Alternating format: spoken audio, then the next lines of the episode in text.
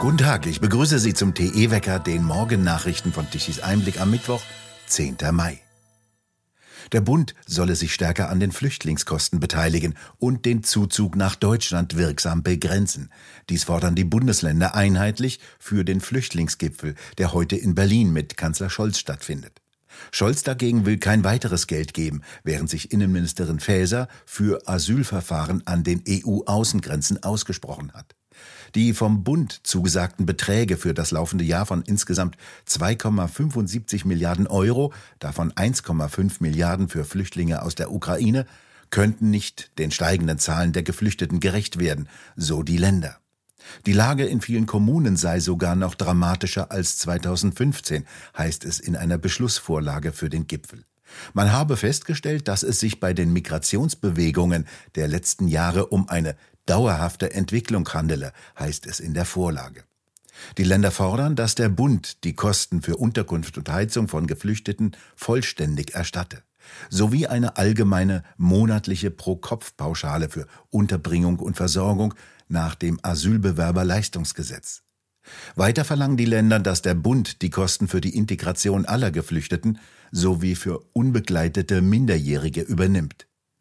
Die Regierung verweist dagegen darauf, dass sie seit Juni etwa 90% der Leistungen für Flüchtlinge aus der Ukraine übernehme, der derzeit größte Anteil der Flüchtlinge in Deutschland.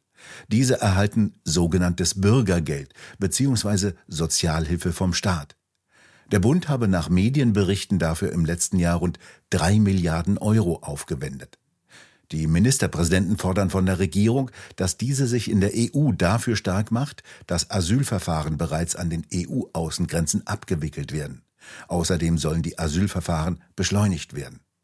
Die Länder verlangen außerdem, dass die Regierung die Binnengrenzen im Schengen-Raum intensiver überwachen lässt und die Grenzkontrollen zu Österreich im Bedarfsfall auf weitere Grenzabschnitte ausweitet. Außerdem müsse die Bundespolizei Schleierfahndungen an allen deutschen Binnengrenzen vornehmen. Dies hatte vor kurzem noch die Innenministerin Faeser abgelehnt. Weiterhin solle der Bund rechtliche Regelungen ändern. Die verhinderten oder erschwerten derzeit, dass Flüchtlinge abgeschoben würden. Von einem grundsätzlichen Aufnahmestopp ist bisher keine Rede gewesen. Das grüne Amigo-System soll jetzt auf den Prüfstand. Denn heute muss der Staatssekretär im Bundeswirtschaftsministerium, Patrick Graichen, vor den Wirtschaftsausschuss des Bundestages. Dort soll er unter anderem erklären, zu welchem Zeitpunkt er von der Bewerbung seines Trauzeugen wusste, warum er dennoch in der Auswahlkommission geblieben sei und wie viele Beschäftigte neu in das Wirtschaftsministerium geholt wurden, die vorher bei grünen Instituten und NGOs wie dem Öko-Institut der Agora Energiewende beschäftigt waren. Auf besondere Kritik stieß zuletzt, dass Graichen am Haushaltsausschuss des Bundestages vorbei neue Mitarbeiter ins Ministerium holen wollte. Zuvor hatte er seinen Trauzeugen Michael Schäfer zum Geschäftsführer der regierungsnahen Agentur DENA mit ausgewählt. Mittlerweile hat Schäfer auf den mit rund 190.000 Euro im Jahr bezahlten Job verzichtet.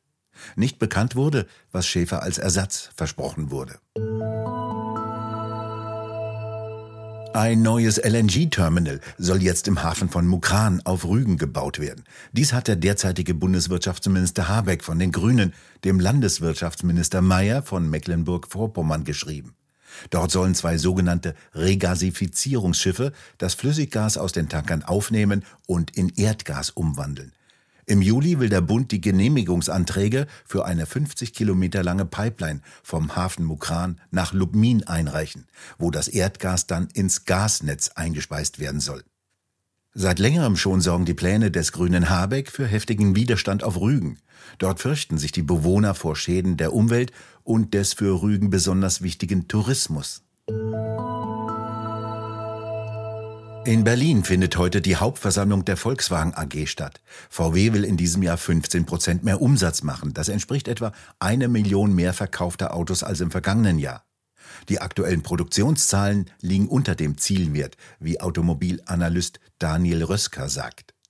Das Geschäft von VW in China lässt stark nach.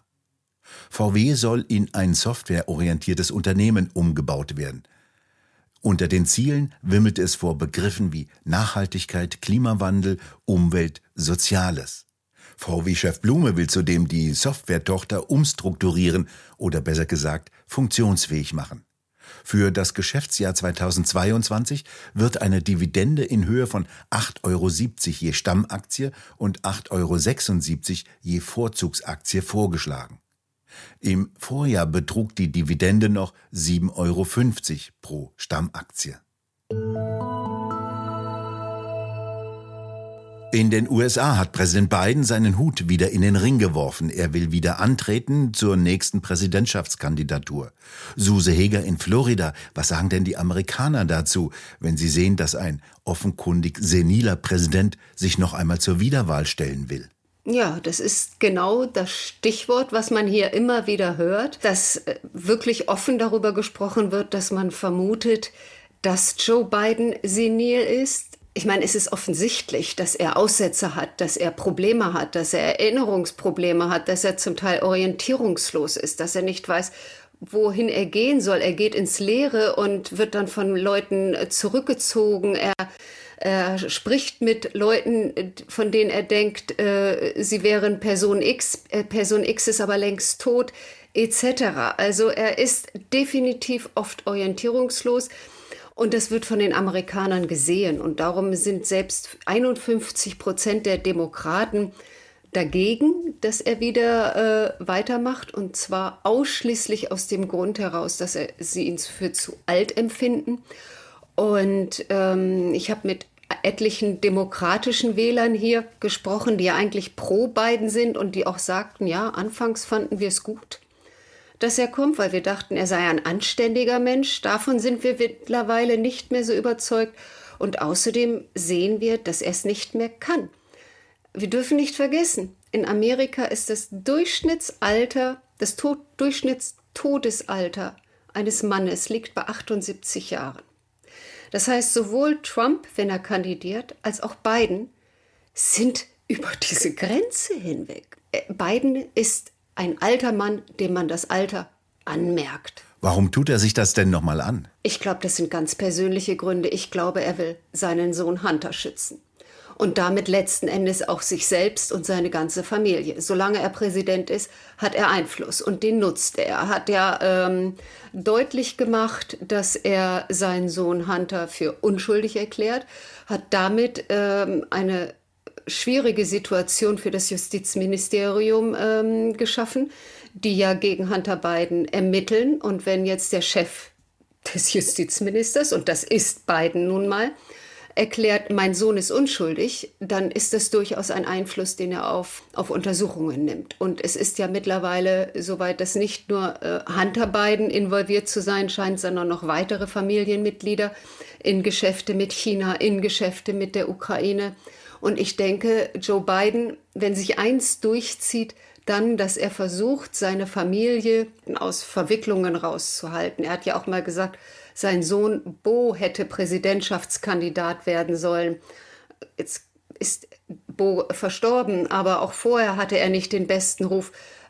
Hunter Biden, das Laptop from Hell, was aufgetaucht ist, zeigt, dass Hunter Biden, also weiß Gott alles, aber nicht unschuldig ist. Ich denke, das ist für Joe Biden der Hauptgrund. Suse Heger, hören Sie aus den Reihen der Demokraten ein leises Aufstöhnen, der schon wieder, um Himmels Willen? Damit haben wir doch keine Chance mehr. Umfragen haben ja nach seiner Kandidaturverkündung übrigens mittels Video, scheinbar ist er tatsächlich nicht in der Lage, das live zu verkünden, ganz deutlich gezeigt, 51% der Republikaner sind dagegen.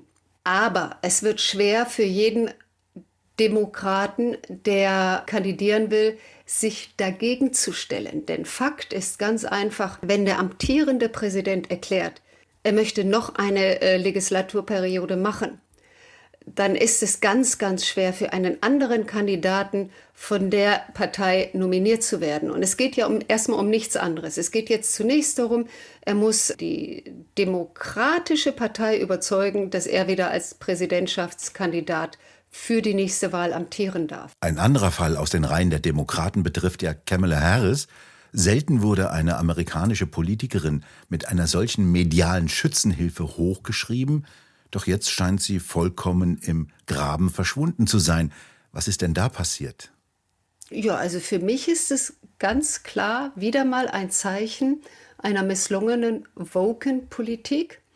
Denn schauen wir doch mal, wie wurde Kamala Harris damals angepriesen?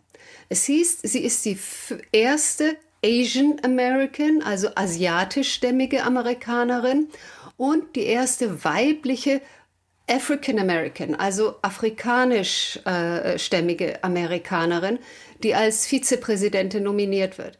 Das heißt nicht, sie ist die Beste in dem Business, sie hat hier die meisten Erfolge vorgelegt oder etc. Es ging einzig alleine darum, Joe Biden brauchte eine Frau als Partner und diese Frau hat jetzt auch noch die beiden Gruppen der Asiaten und der afrikanisch-amerikanischen Wähler mit ins Boot geholt. So hat man es gehofft, so hat es ja in Teilen auch funktioniert. Aber es zeigt sich eben, dass es doch mehr braucht als einfach nur eine Hautfarbe oder eine Herkunft, um gut zu sein. Das wäre ja eigentlich ein gutes Zeichen. Hoffentlich. Also normalerweise ist es ja so, wenn man sich in eine Richtung verrannt hat und merkt, es funktioniert nicht, dann kämpft man nur noch härter in die gleiche Richtung weiter. Wir werden es sehen. Auf jeden Fall ist bereits angekündigt worden, dass Kamala Harris wieder als Bidens Vize antreten wird. Also es wird die gleiche Paarung werden, wieder Biden und Harris, sollten sie nominiert werden. Suse Heger, haben Sie vielen Dank für diese Informationen aus Amerika über die ersten Vorzeichen des kommenden Präsidentschaftswahlkampfes. Gerne. In den USA hat ein Geschworenengericht den ehemaligen Präsidenten Trump zur Zahlung von $5 Millionen Schadensersatz verurteilt. Er soll die Zeitschriftenautorin Jean Carroll in den 1990er Jahren sexuell missbraucht haben. Das Zivilgericht wies jedoch die Behauptung der Autorin zurück, Trump habe sie vergewaltigt. In einer Reaktion auf das Urteil sagte Trump, er habe absolut keine Ahnung, wer diese Frau sei. Er bezeichnete das Urteil als Schande und nannte es die größte Hexenjagd aller Zeiten. Jean Carroll sagte aus, sie könne sich nicht an das genaue Datum oder Jahr der Vergewaltigung erinnern. Trumps Anwälte fragten, warum sie die Angelegenheit nie der Polizei gemeldet oder während des Vorfalles geschrien habe. Carroll behauptete, Trump habe sie 1995 oder 96 in einer Umkleidekabine eines Kaufhauses in Manhattan vergewaltigt. Zwei weitere Frauen, die behaupteten, Trump habe sie vor Jahrzehnten sexuell belästigt, sagten in dem Prozess ebenfalls aus.